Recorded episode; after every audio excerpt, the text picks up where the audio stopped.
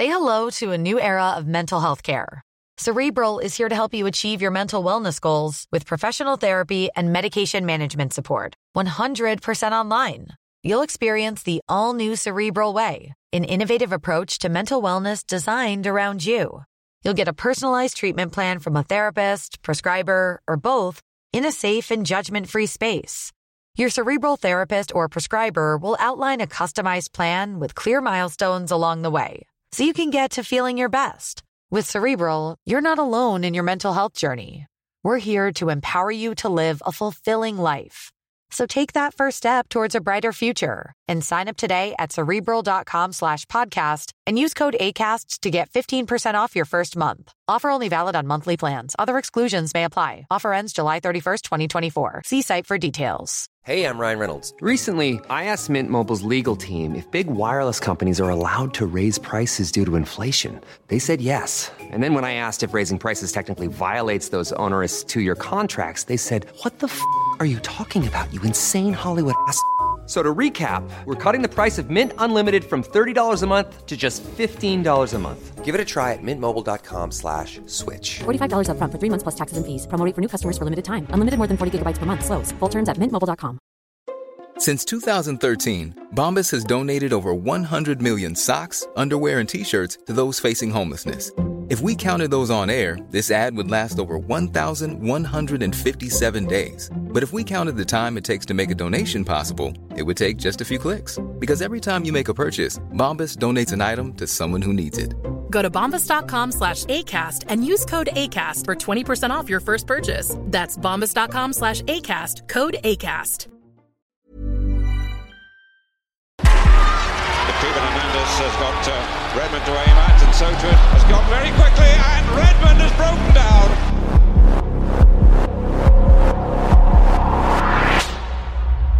All I wanted was an Olympic gold medal. I decided to get up and continue running. He just wants to finish. My dad jumped out of the crowd and assisted me over the line for the last 100 metres. Would you say that that was the toughest things to overcome as an athlete? Oh, of course it is. How do you deal with it? You don't have no choice. It's going to make or break you. I've just finished an unbelievably insightful conversation with Derek Redmond, a former Olympian and an amazing businessman.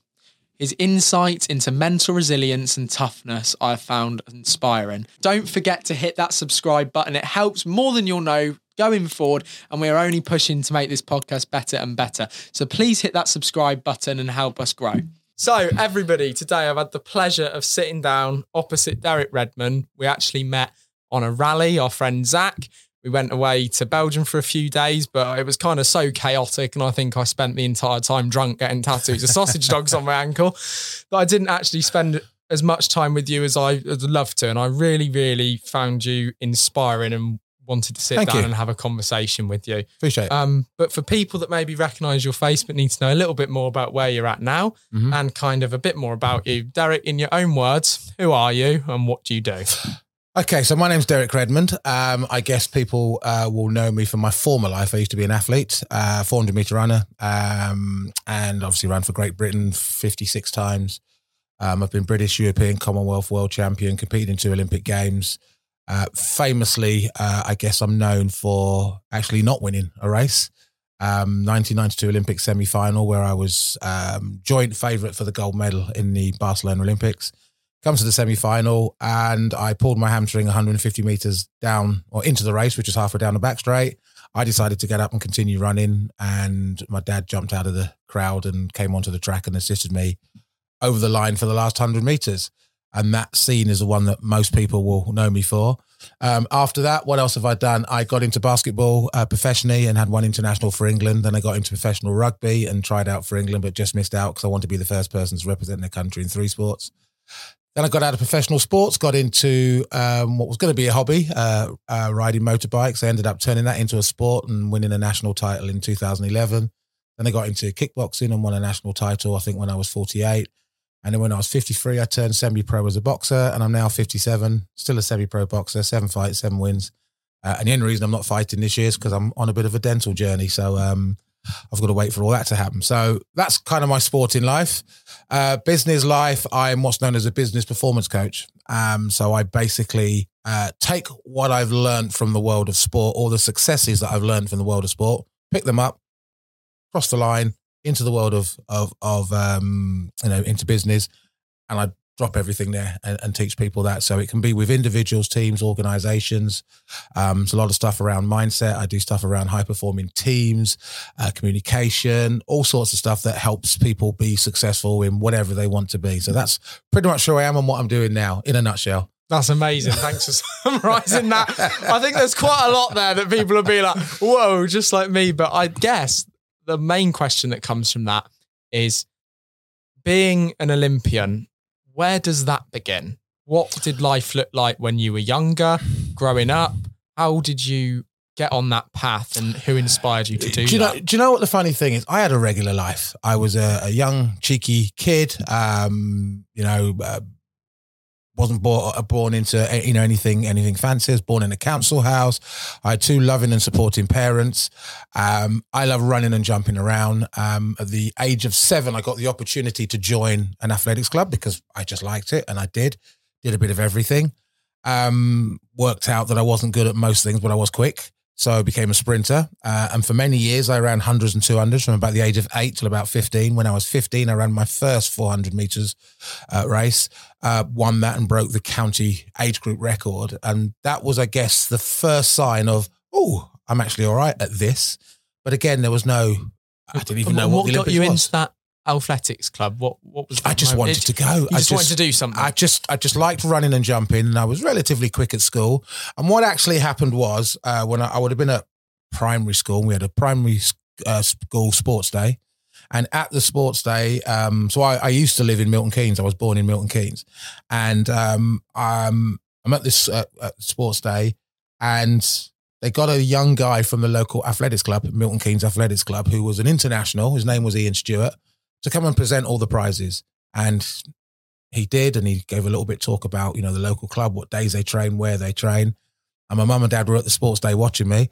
And I just remember turning and going, Mum, Dad, can I go? Can I join? And they said, Yeah, yeah, okay. And it just took me along.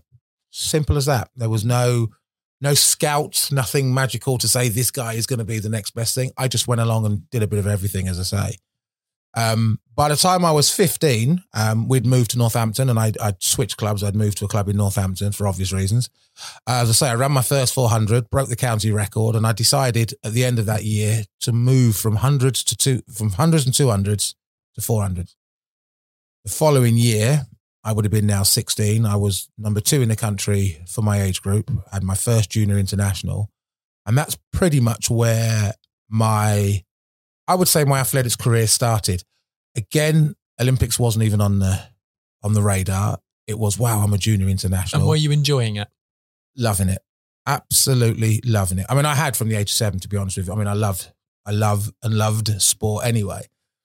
Played a hell of a lot of basketball in my school years as well. And actually, my aim was to be an NBA basketball player. That was my first dream, but I happened to be better at athletics than I was at basketball, although I represented Northampton and Northamptonshire and tried out for England schoolboys basketball, but didn't quite make it.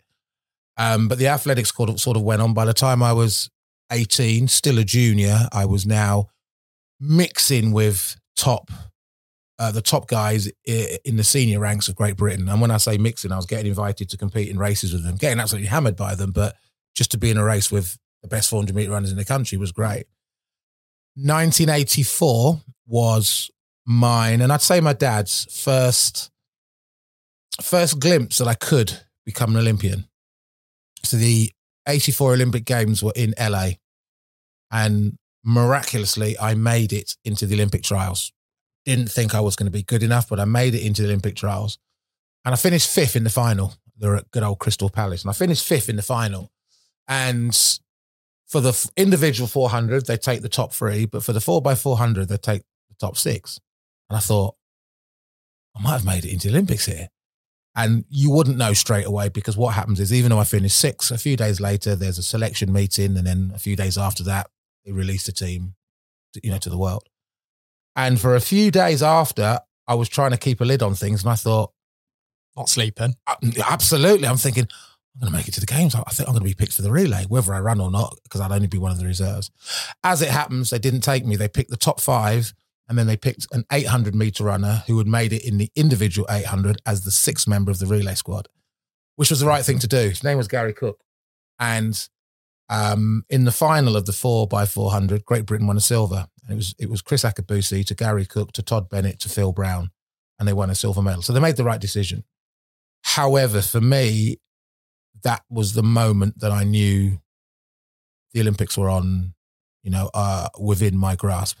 And the next Olympics obviously was four years later, 88 in Seoul, which that was my first Olympic Games. That's really interesting because most people would have been absolutely gutted by that moment. But what your mindset did was say, oh, hang on a second, this just means I'm close enough to achieve this. Well, yeah. I mean, to be honest with you, it wasn't on my radar. So um, it was almost, I wasn't disappointed because I wasn't expecting it.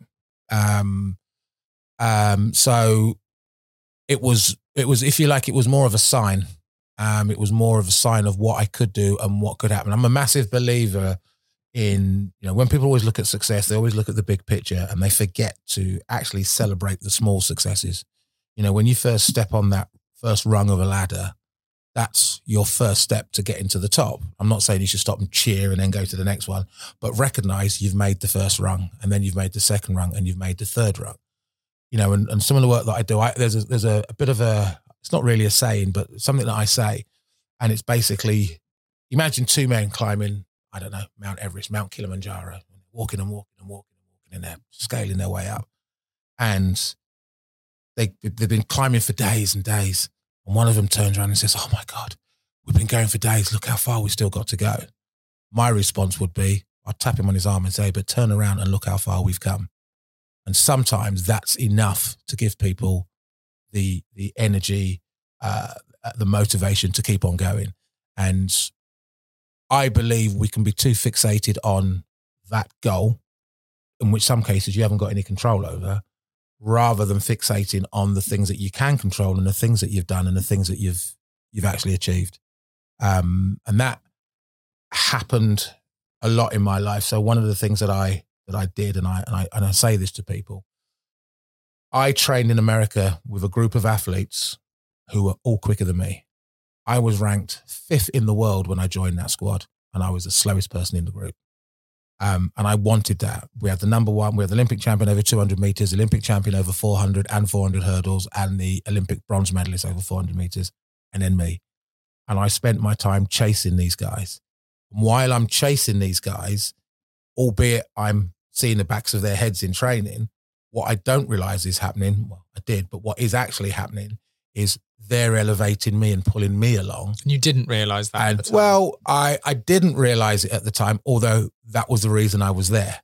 And then when you then kind of stop and look at the times that I was doing, yes, it was slower than theirs, but then you realize you're quicker than just about everybody else. So they're pulling you along. And sometimes I think people look at the wrong part of success. You know, success, you don't go from failure to success.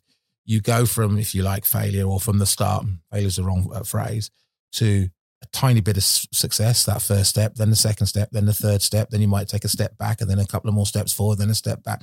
These are all progressive points of success. And a lot of people forget that. And they still feel disappointed because they hadn't reached there. They haven't reached the top, but they've actually, they're a third the way than where they were before. Um, you know, and if, you know, if you, you if you're of the mindset, this is where I want to be, and you look at where you were five years ago to where you are now, you might not where you want to be, but you're a lot further ahead than where you were five years ago. And people forget that and don't take that into consideration. Um, and I and I believe you should. And that's the sort of thing that you do in sport, and that happens with personal bests. You know, when you keep getting slightly quicker, slightly quicker, slightly quicker, hundred of a second quicker, great. That's you know, it's a step forward in training. I'm now running 300 reps or 200 reps or 150 reps in these times, my God, that's a step in the right direction. And all these things are what's going to help you do it when it when it really matters. Because when you line up on that start line in an Olympic final, you'll be surprised to hear you've got talent, but so has the other seven people. Else they wouldn't be there. And actually, you've got to find something mental, not physical, that's going to differentiate you between them for me, it was always right. I know I've done this in training. I know I've done this work. Um, I used to train Christmas Day when most of my competitors didn't. And even if you and I were racing and you know you beat me four times, whatever the case may be. I'd line up against you and go, I pretty much know you had Christmas Day off. I did two training sessions on Christmas Day. You didn't. Now, it doesn't matter how good those sessions were.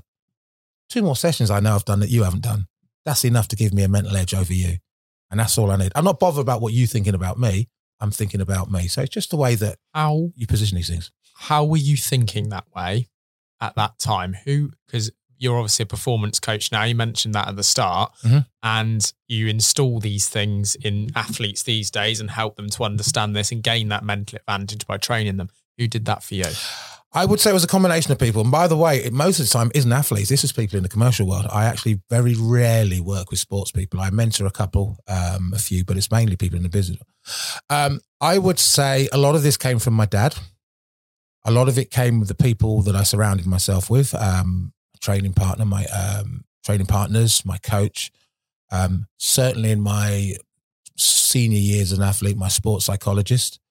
Um, you know, um, my head physio was a great, great guy. Not only what he could do physically with his work, but To talk he had a great head on him as well.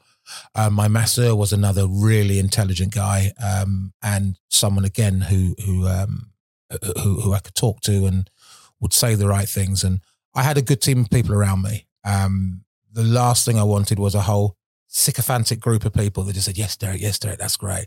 I wanted people to say, "That was crap. That was pants. What are you doing? What are you saying? What do you think? You know, you're doing?" Type thing. And I was very fortunate to have that. But I guess it all started and spearheaded with my old man, hundred percent. because you have to have mental resilience to deal with that. Uh, again, these, these are things that you can develop. I believe uh, I was giving a presentation last night at um, Cambridge University, uh, um, and resilience was one of the topics. And I believe it's something that you can develop. I believe it's something you can learn. Um, and if you understand the game, I think you will you will understand. And it doesn't matter what game you play. Um, and I'm not talking about sport here. I'm talking about life. I'm talking about business. I'm talking about could be sport. You do realize that you need patience. You need resilience because there are very few people in this world that have said, This is my aim and gone from A to B without any issues at all. Which is exactly why I speak to them.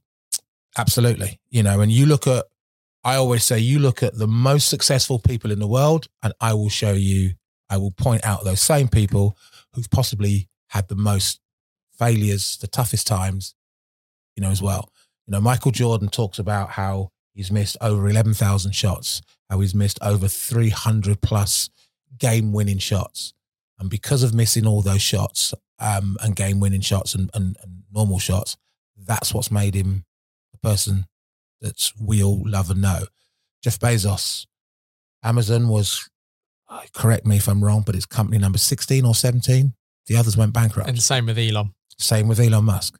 Um, you know, Colonel Sanders didn't actually get a break until he was in his 60s. You know, um, he was kicked out of the forces. I can't remember if it was the army, the navy, whatever it was.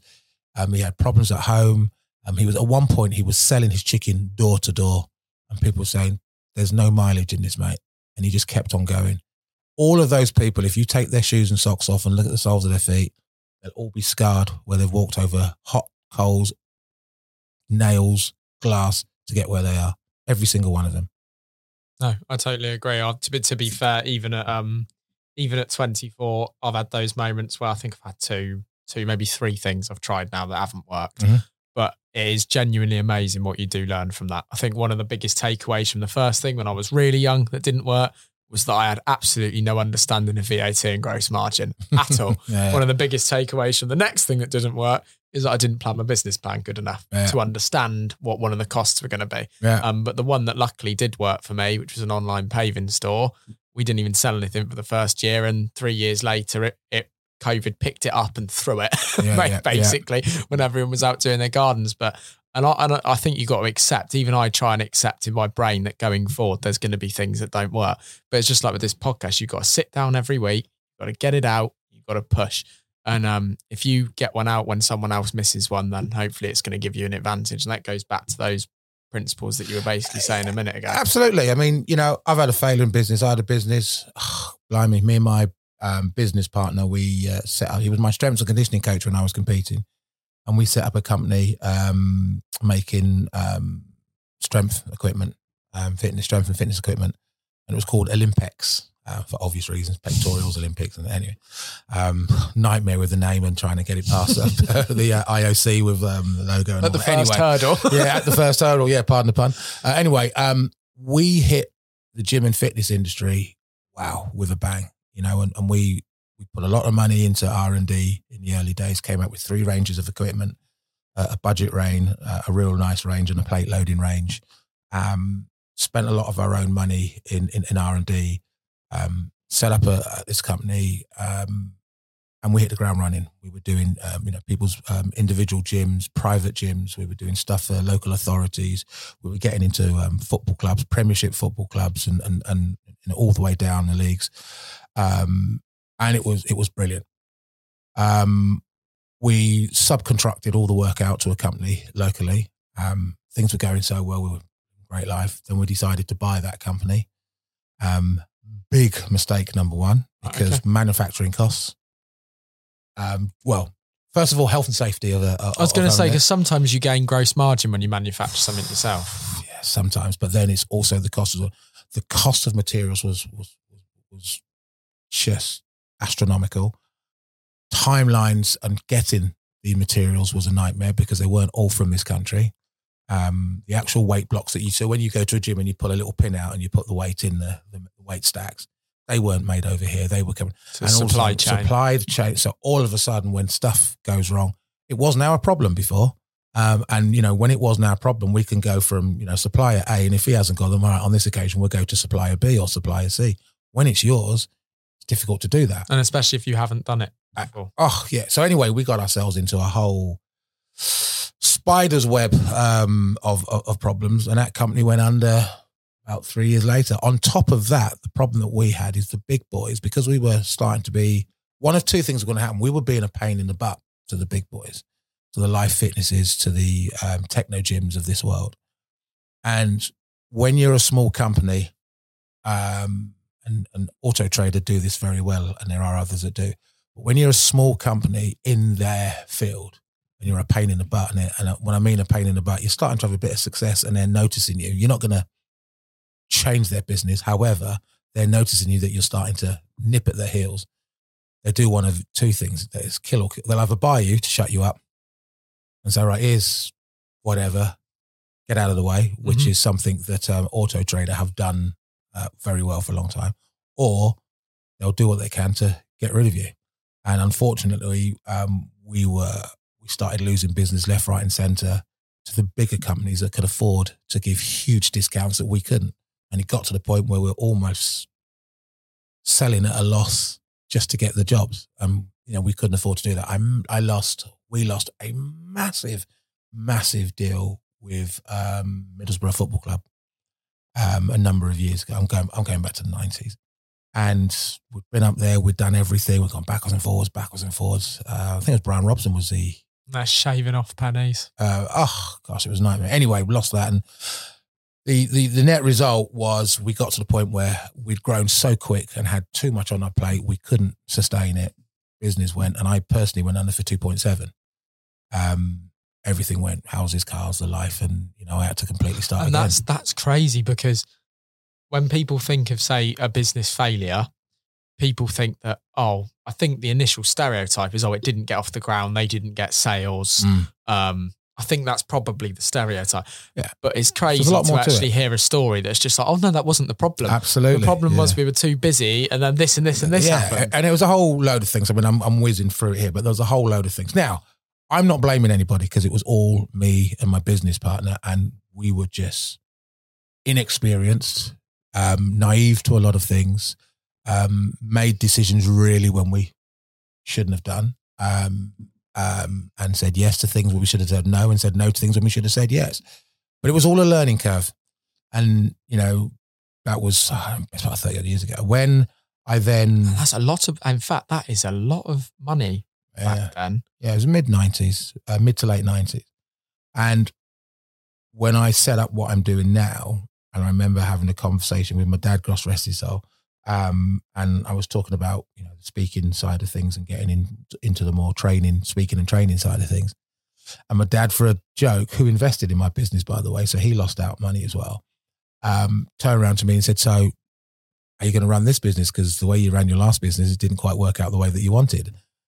And I sort of flippantly turned around and says, I don't know. The only thing I know that I'm good at is sport. So my old man turned around and said, Well, run it like a sport then. Run it with the same attitude you competed at and the way that you, you know, that you went about your business in the world of sport. Say hello to a new era of mental health care. Cerebral is here to help you achieve your mental wellness goals with professional therapy and medication management support. 100% online. You'll experience the all new Cerebral Way, an innovative approach to mental wellness designed around you. You'll get a personalized treatment plan from a therapist, prescriber, or both in a safe and judgment free space. Your cerebral therapist or prescriber will outline a customized plan with clear milestones along the way so you can get to feeling your best. With Cerebral, you're not alone in your mental health journey. We're here to empower you to live a fulfilling life. So take that first step towards a brighter future and sign up today at cerebral.com slash podcast and use code ACAST to get 15% off your first month. Offer only valid on monthly plans. Other exclusions may apply. Offer ends July 31st, 2024. See site for details. Introducing Wondersuite from Bluehost.com. Website creation is hard, but now with Bluehost, you can answer a few simple questions about your business and get a unique WordPress website or store right away. From there, you can customize your design, colors, and content. And Bluehost automatically helps you get found in search engines like Google and Bing. From step-by-step guidance to suggested plugins, Bluehost makes WordPress wonderful for everyone. Go to bluehost.com/wondersuite. Went, oh. That's what I did. And here I am 30 years later, running around Belgium with you in fast cars and having fun. and this is probably a brilliant time to mention that you have got a sick, murdered out Bentley Mulsanne, and you get out of it and you look like the Bond villain. it's, it's, it's, it's actually, it's not a Mulsanne, it's actually a flying spur. Oh, flying spur. yeah, so it's a flying spur, but it's um it's had the Onyx treatment. That's it, Yeah, yeah. yeah. So it's had a it was taken to Onyx and and they were let loose on it for for a number of months. And yeah, the engine is well, you know, um, if you could hear it over the sound of the engine of your motor, um, you know, it sounds absolutely unbelievable. It's a ugh, love it. Yeah, yeah. It's a To be fair, there was so much singing going on in our car that we couldn't hear it all, going the wrong way. Everything we had a we had a great time. yeah, yeah. So one of the next things I want to get into is we've spoken about, um, or we've begun to spoke about some of your business life, for argument's sake, which we'll need to get on how you go from being an Olympian to to business owner and where you learned some of those things or what inspired you to do that. However, I'd like to get into the, the business of an athlete Okay. because I haven't heard many people talk about. I understand that sponsorship's a big part of it. That's definitely from the outside. Yeah. But if you're so focused, training twice a day, you, you mentioned um, masseuse, mentioned personal trainer, a team of people to get you to the position Yeah. where you can compete on that level. Yeah. How the hell is that all funded? Um, by me. I mean, it, you don't start off like that. You know, when I joined the club, it was just me, bank of dad, bank Yeah. of mum and dad taking me down. You know, and you know, you, you just compete and they pay for That's your, your kit thing. Yeah, that's your. that's your sport. No different from any other family.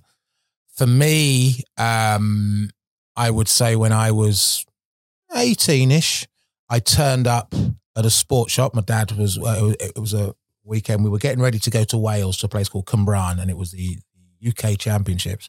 And I was competing. I needed some new spikes, so bank of dad drove into Northampton, um, went to this sports shop um, to get some spikes, and then we were going to go down to Wales, stay overnight, and that was it got talking to the guy who owned the sports shop, and um, he worked for a, a bigger organisation whose name is just uh, Pentland Industries that used to own Reebok Oh, okay. um, and a few other companies at the time. Uh, Kappa, um, which is I don't know if you know the brand Kappa. It's like a, a, man and a woman sitting back to back. It's an Italian make. yeah, I have seen it. And um, anyway, we got talking, and he, um, my dad was talking to him about me and this and that. He went, "Oh yeah, look, you know, we can do something." So he said, "Look, to pick the Pack Kappa brand. You can have whatever you want." So we bought the spikes, and he just gave me a load of kit, and that was my first introduction of of any form of sponsorship. A year later, um, Nike approached me um, and said, "Look, we're interested in in signing you because I'm now."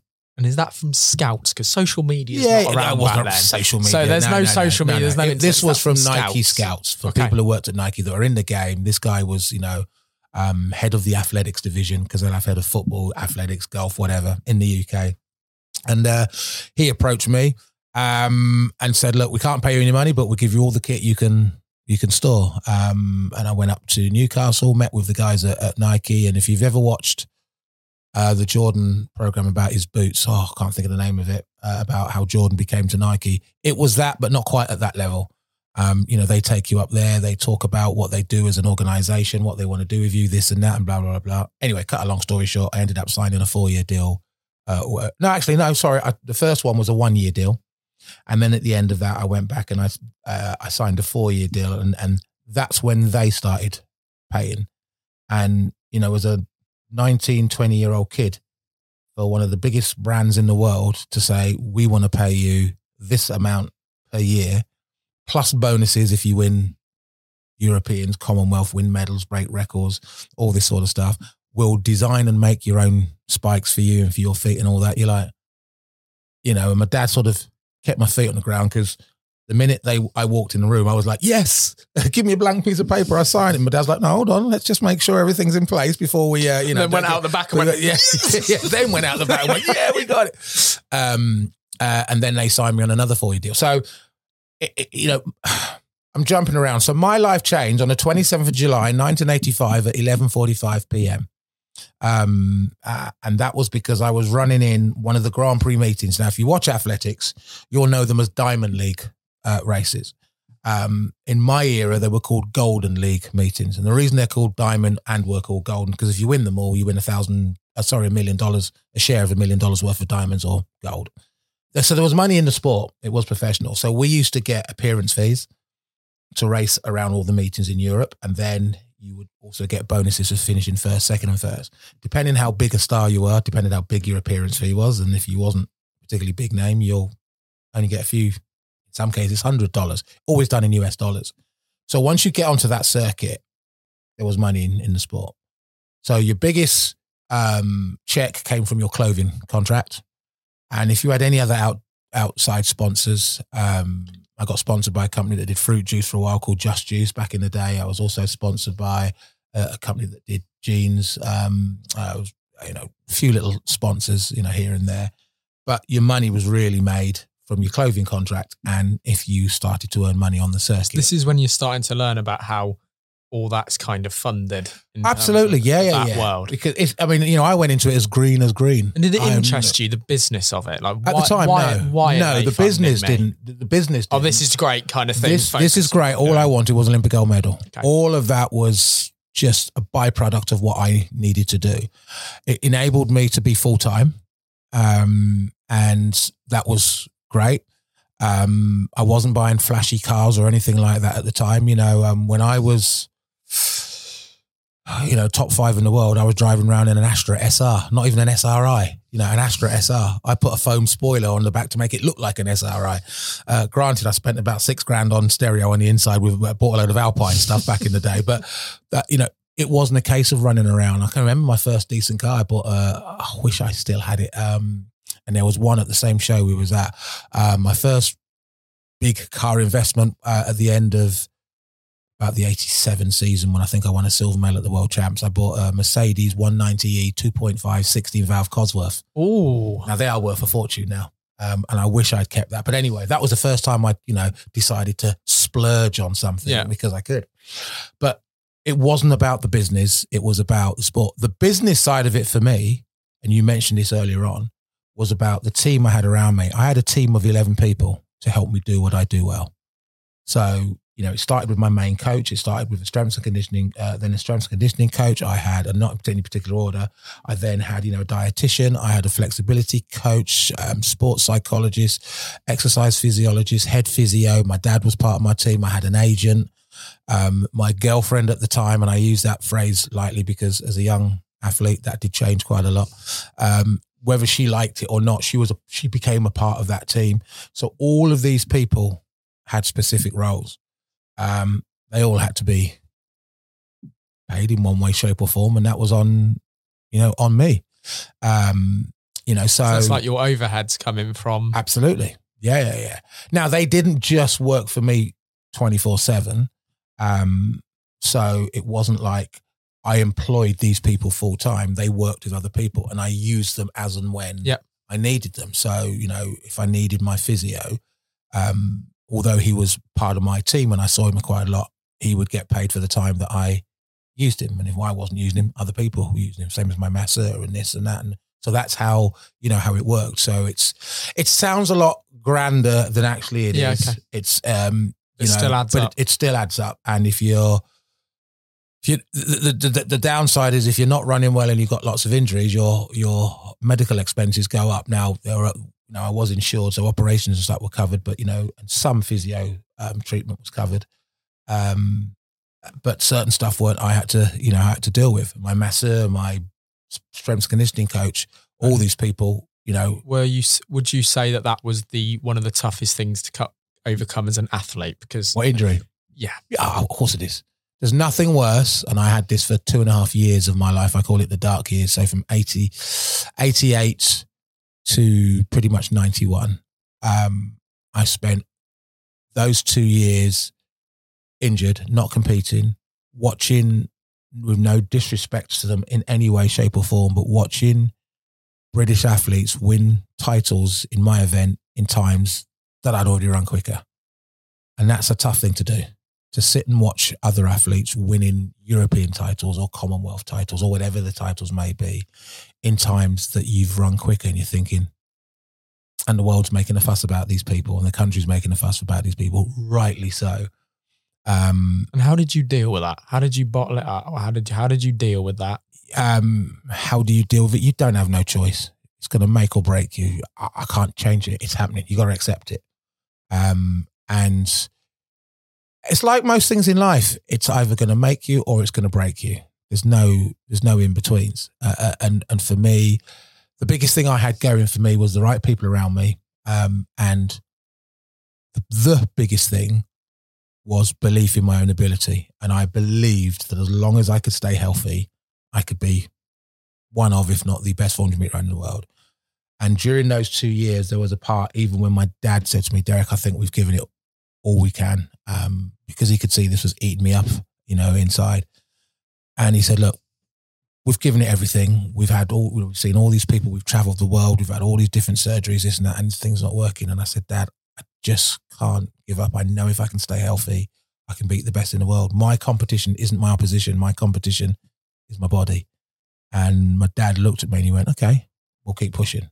Um, and then I came back in 91, won a world championship, um, and then got myself into a position where I was hopefully going to pick a medal up or two medals up in the Olympics in 92, but then injury struck again. Um, so, you know, it, it, these things can either make or, or, or break you. And no different. We were talking about Elon Musk, Jeff Bezos, all these people it's the same in sport. The people who are the most successful are the people who have had the biggest, have had the problems as well. They just don't give up. They just keep going.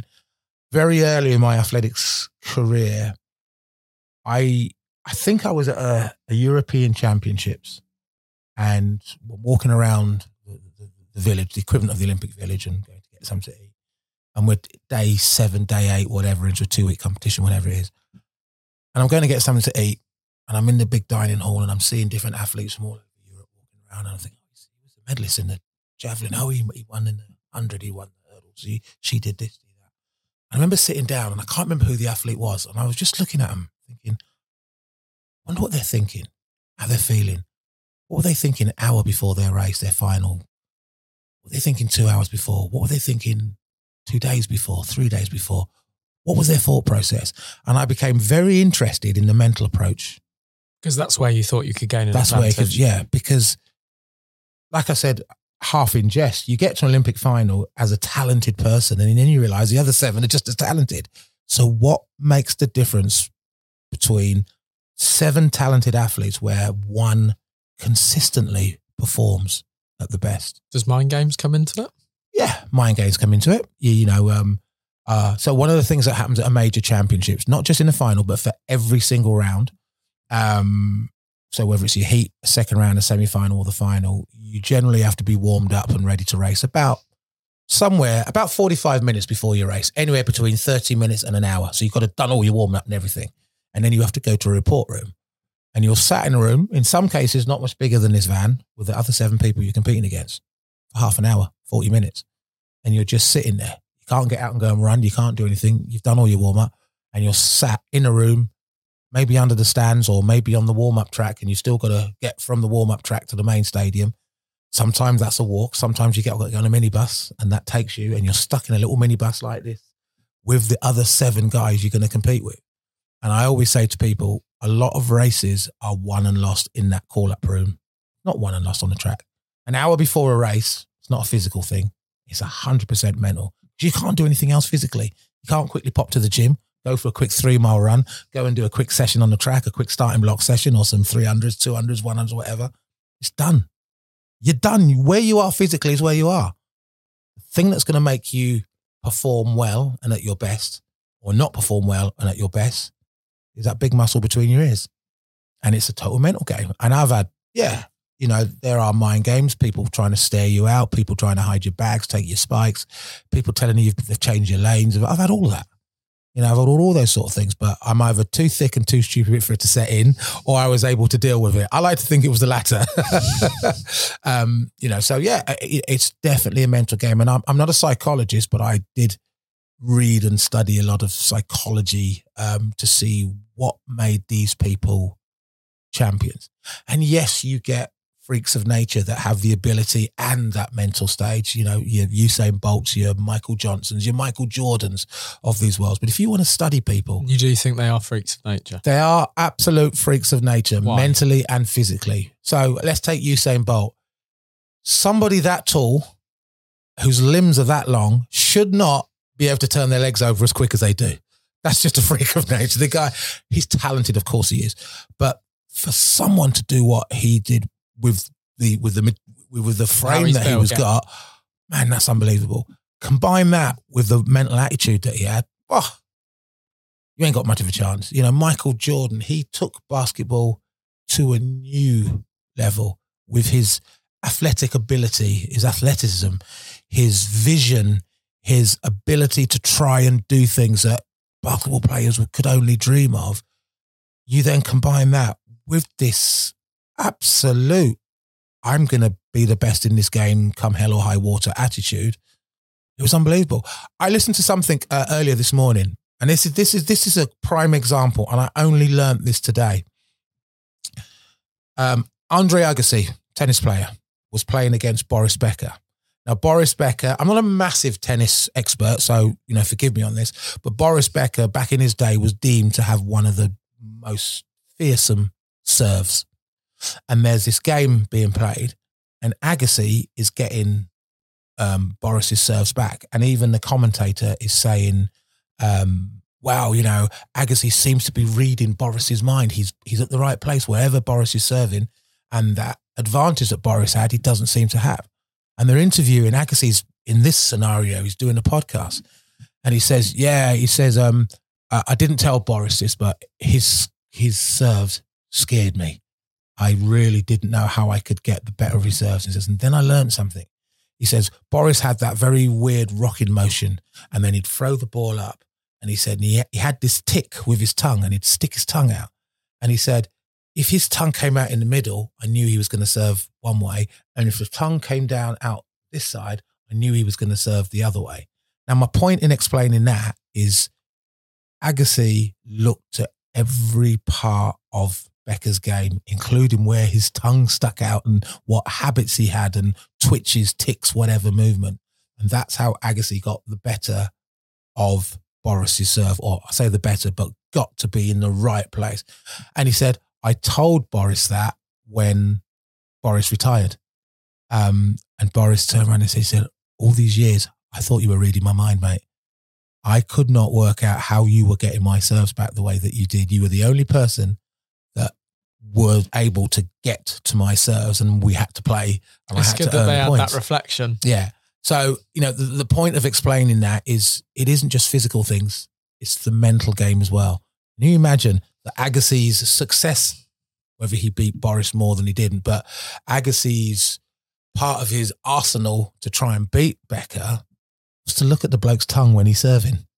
You don't teach people that. That's not something you, you know. You, Jordan was the same. He used to look at people and look at their feet, look at where their body, and, and know which way he could go and how he could sell them a dummy and all all, sorts. all this is kind of you've spoken about mental resilience and the fact that you would just keep going. And even when your dad, who you look up to as being the person that pushed you through, was doubting a little Mm. bit, and you kept going on that matter. Now that's really inspiring. And okay, out the box, everyone's like, well, yeah, that's the mindset I would want. You mentioned when you were younger that you really enjoyed the sport and you were loving Yeah, it. yeah. Would you say that having that mindset has ever held you back in any way? Put you in a mental position you didn't want to be in? Great question. Um, I can't think at the moment of a situation where having that mindset has been uh, has had a negative effect on me. Um, it might mean that ah, no, no. I was going to say it might mean that people will look at me and think he's never going to achieve that, but he thinks he is. But then that's basically what happens in the world, and that's what you know. It's what I do. Unless my Um, hamstring snaps. Unless your hamstrings, yeah, yeah, and even then, I still try to get up and finish the race. Um, so I can't think of a, a of a time when it's worked against me. Um, there may be some experts out there that could No, that, that, that, that could and say, "Oh, this was a result of you know," but I can't think of anything. And I um, and and again, corn another phrase that's been used a gazillion times. You know, I'd rather fail trying than not try at all. Um, 1988, I had Achilles problems. And I was at the training camp um, in America before. We, sorry, in um, we were in Tokyo before we then flew to Seoul for the Olympics. And the American team and the British team were in the same, staying at the same facility, and it was our you know training camp, and it was where we were acclimatizing. We were there a good six, seven weeks. My girlfriend at the time was an American athlete. She was a 400 meter runner as well and I was having Achilles problems, and we didn't know whether I would or wouldn't make it to the start line of those games in, in 88. Flew out my bloody surgeon from Munich, uh, uh, physio, uh, my main physio from Munich to look at me and this and that. Anyway, and at one point I was sitting with my girlfriend and I'm sitting um, in the waiting area to go and see my physio. And I'd have good days with my Achilles and mentally, and then bad days, good days, bad days. I just had no idea what was going to happen 10 days, two weeks down the line. and you it came to couldn't figure out the trigger of that. It was either just good or bad. It was good or bad, good or bad. I was getting over uh, a problem, but I just didn't know if I had enough time to be able to compete. Okay, so I train, then I get a bad reaction, then a couple of days later it will settle down, then I train, and then I had to train. But it was a fine line. Anyway, I was sitting there and I wasn't in a good place, and she's sitting next to me, and I just said, you know what? Sod this for a go." I said, "I'm, I'm pulling out. I'm pulling out. I've had enough. I can't take this anymore." And she sat there and said, No, no, no, what's wrong? What's wrong? And I said, I said, like, I can't take this. One day it's good, one day it's bad. I'm having a right old moaning session at her. And she turned around and said, Look, you can't stop now. You're 10 days out. And I said, Yeah, it's, it's easy for you to say I'm the one with blah, blah, blah, blah.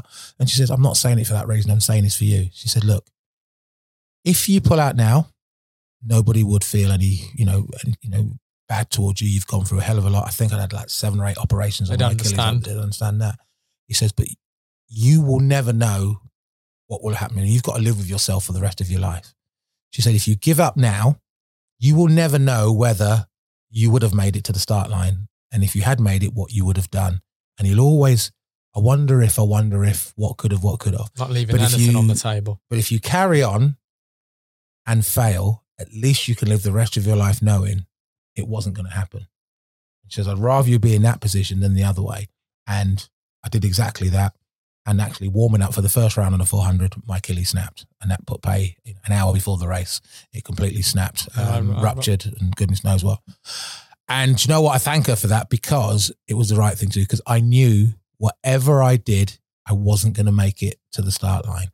And I kind of, from that moment on, decided I would always embark on any any challenge I do until I'm physically proven that it's not going to happen, whatever that be in life, sport And- or business. And after your first business didn't happen, where did you then go from there? So, The, Achilles, um, the Achilles had snapped in that business, yeah. and you had to repair and go again. Well, I mean, it, it, it's simple. Um, you can't not do anything. Uh, something needs to be done. Um, as I did when I uh, had the whole Barcelona incident. I sulked and moaned, and the old bottom lip came out for a number of months, you know, and I blamed everything and everybody else. And then you realize, actually, all fingers point back at you.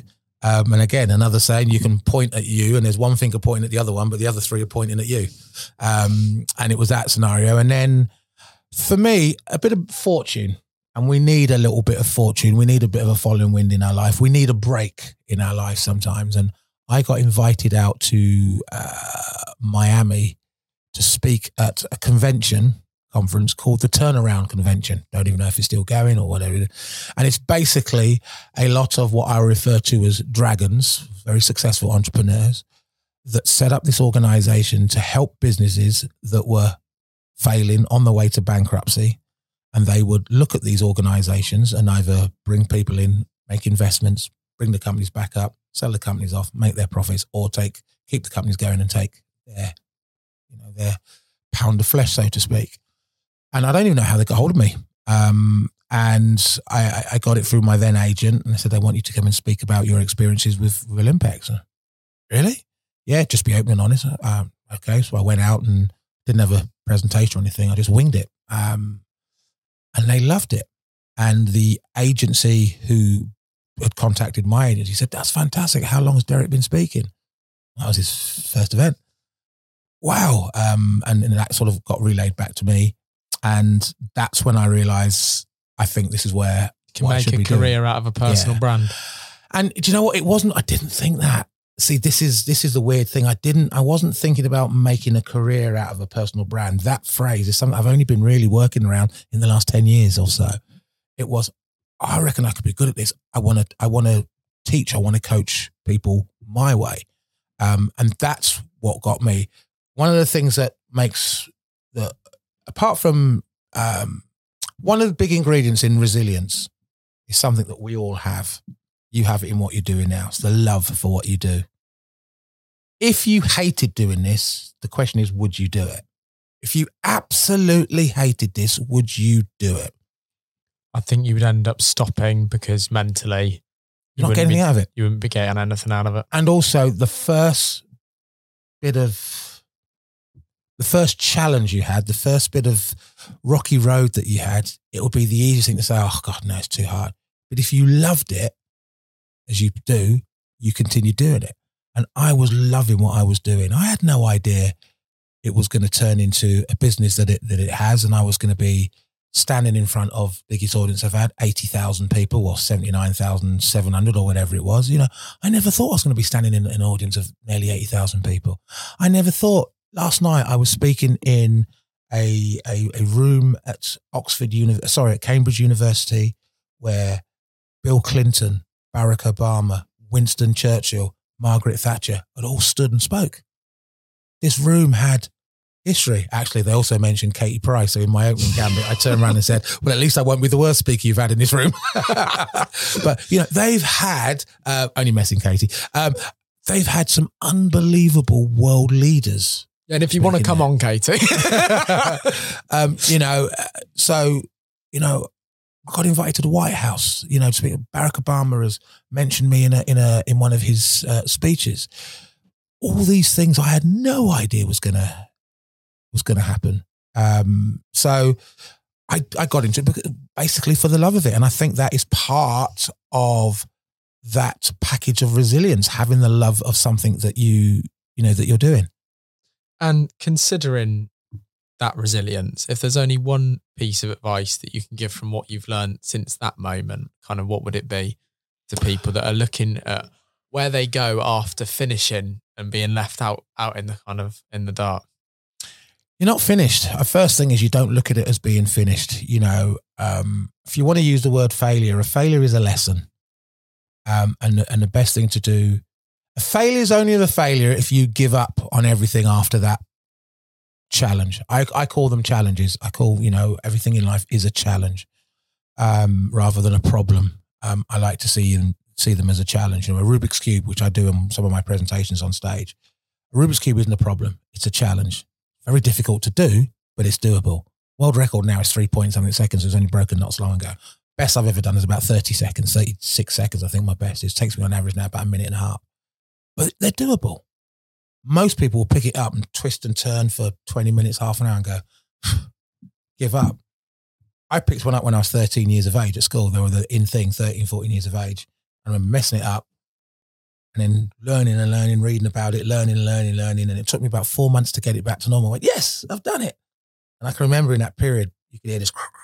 And my mum and I said, will you put that damn thing down? Because the noise used to, you know, uh, annoy them. And I got it back to normal. And I went, yes, I've done it. And I messed it back up and goes, right, how did I do it? Another two months before I got it back to back to normal again. And then I worked out some formulas of how to do it. And then I came up with my own formulas.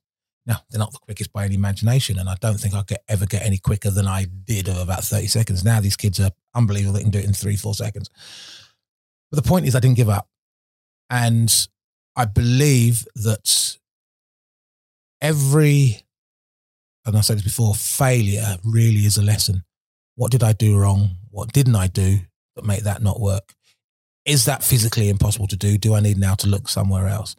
Uh, uh there was a study done in America um, with some students. I cannot remember the university or, or thing, and they they basically had a couple of thousand kids to embark on these different challenges, and about and you could go as far as you want with them, or you could finish it or not. There was no good, bad, right or wrong. This was just a test to see, or sorry, an experiment, an assessment to see how people got on.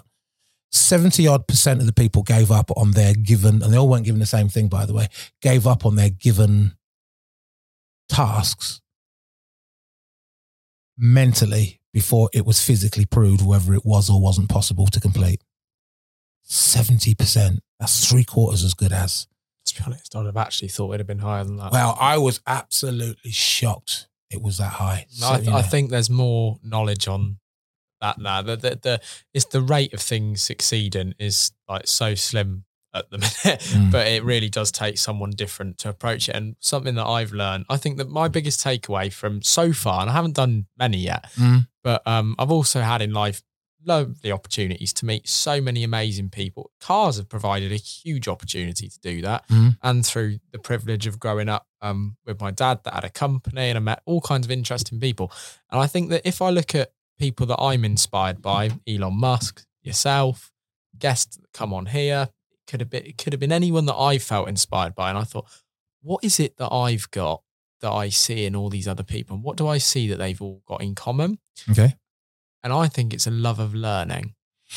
And I I love sitting here and absorbing knowledge and learning, whether it's about something that I'm personally don't see myself doing. I don't Yeah. see myself competing Yeah. in athletics here or opening a sports brand or understand Mm. that. But I love learning. And there'll be some kind of takeaway Yeah. Yeah. within that conversation and that moment of learning. Yeah. And I I, see, see that, that. in nearly everybody that I speak to is that they just love learning. Yeah, I, I, I, and I take that another stage as well. Is they never think they're too old, too successful to learn something, and to me that's really important. I also think, and I got asked this last night. Um, you know, one of the things people like yourself, people like me, Elon Musk, um, all these successful people, and I keep referring to Michael Jordan, who happens to be one of my biggest heroes in my he life. might be your favourite, yeah. Well, one of between him, my dad, and another athlete called Daley Thompson. They're my three heroes in life. But one of the things is that they're they're never satisfied. Always want to keep on pushing. When I was dating my wife, as she is now, she was a girlfriend. Early days, twenty odd years ago. You met Maria, obviously, on the thing. Yep. And um, twenty something years ago, we're having you know these deep and meaningful conversations, and we're sitting down talking and talking about what we want to get out of life and this and that. And she actually turned around and "Because I feel sorry for you." And I said, "Why is that?" And she said, "You're never going to be happy. You're always striving for the next thing, the next thing, the next thing." Anyway, the conversation goes on, and I was saying something. She went, "Actually," and she interrupted. Went, she goes, "I owe an apology. Why?" She goes, "I got it wrong. What makes you happy is always striving. It's not necessarily achieving it. It's the journey." As opposed to sometimes a destination. Again, another very corny uh, kind of phrase. And that's me. Um, one of the, re- you know, and- my wife will tell you all the sports that I've done. Um, it was her suggestion to to get into bikes as a hobby, and I ended up turning that hobby into a into a sport.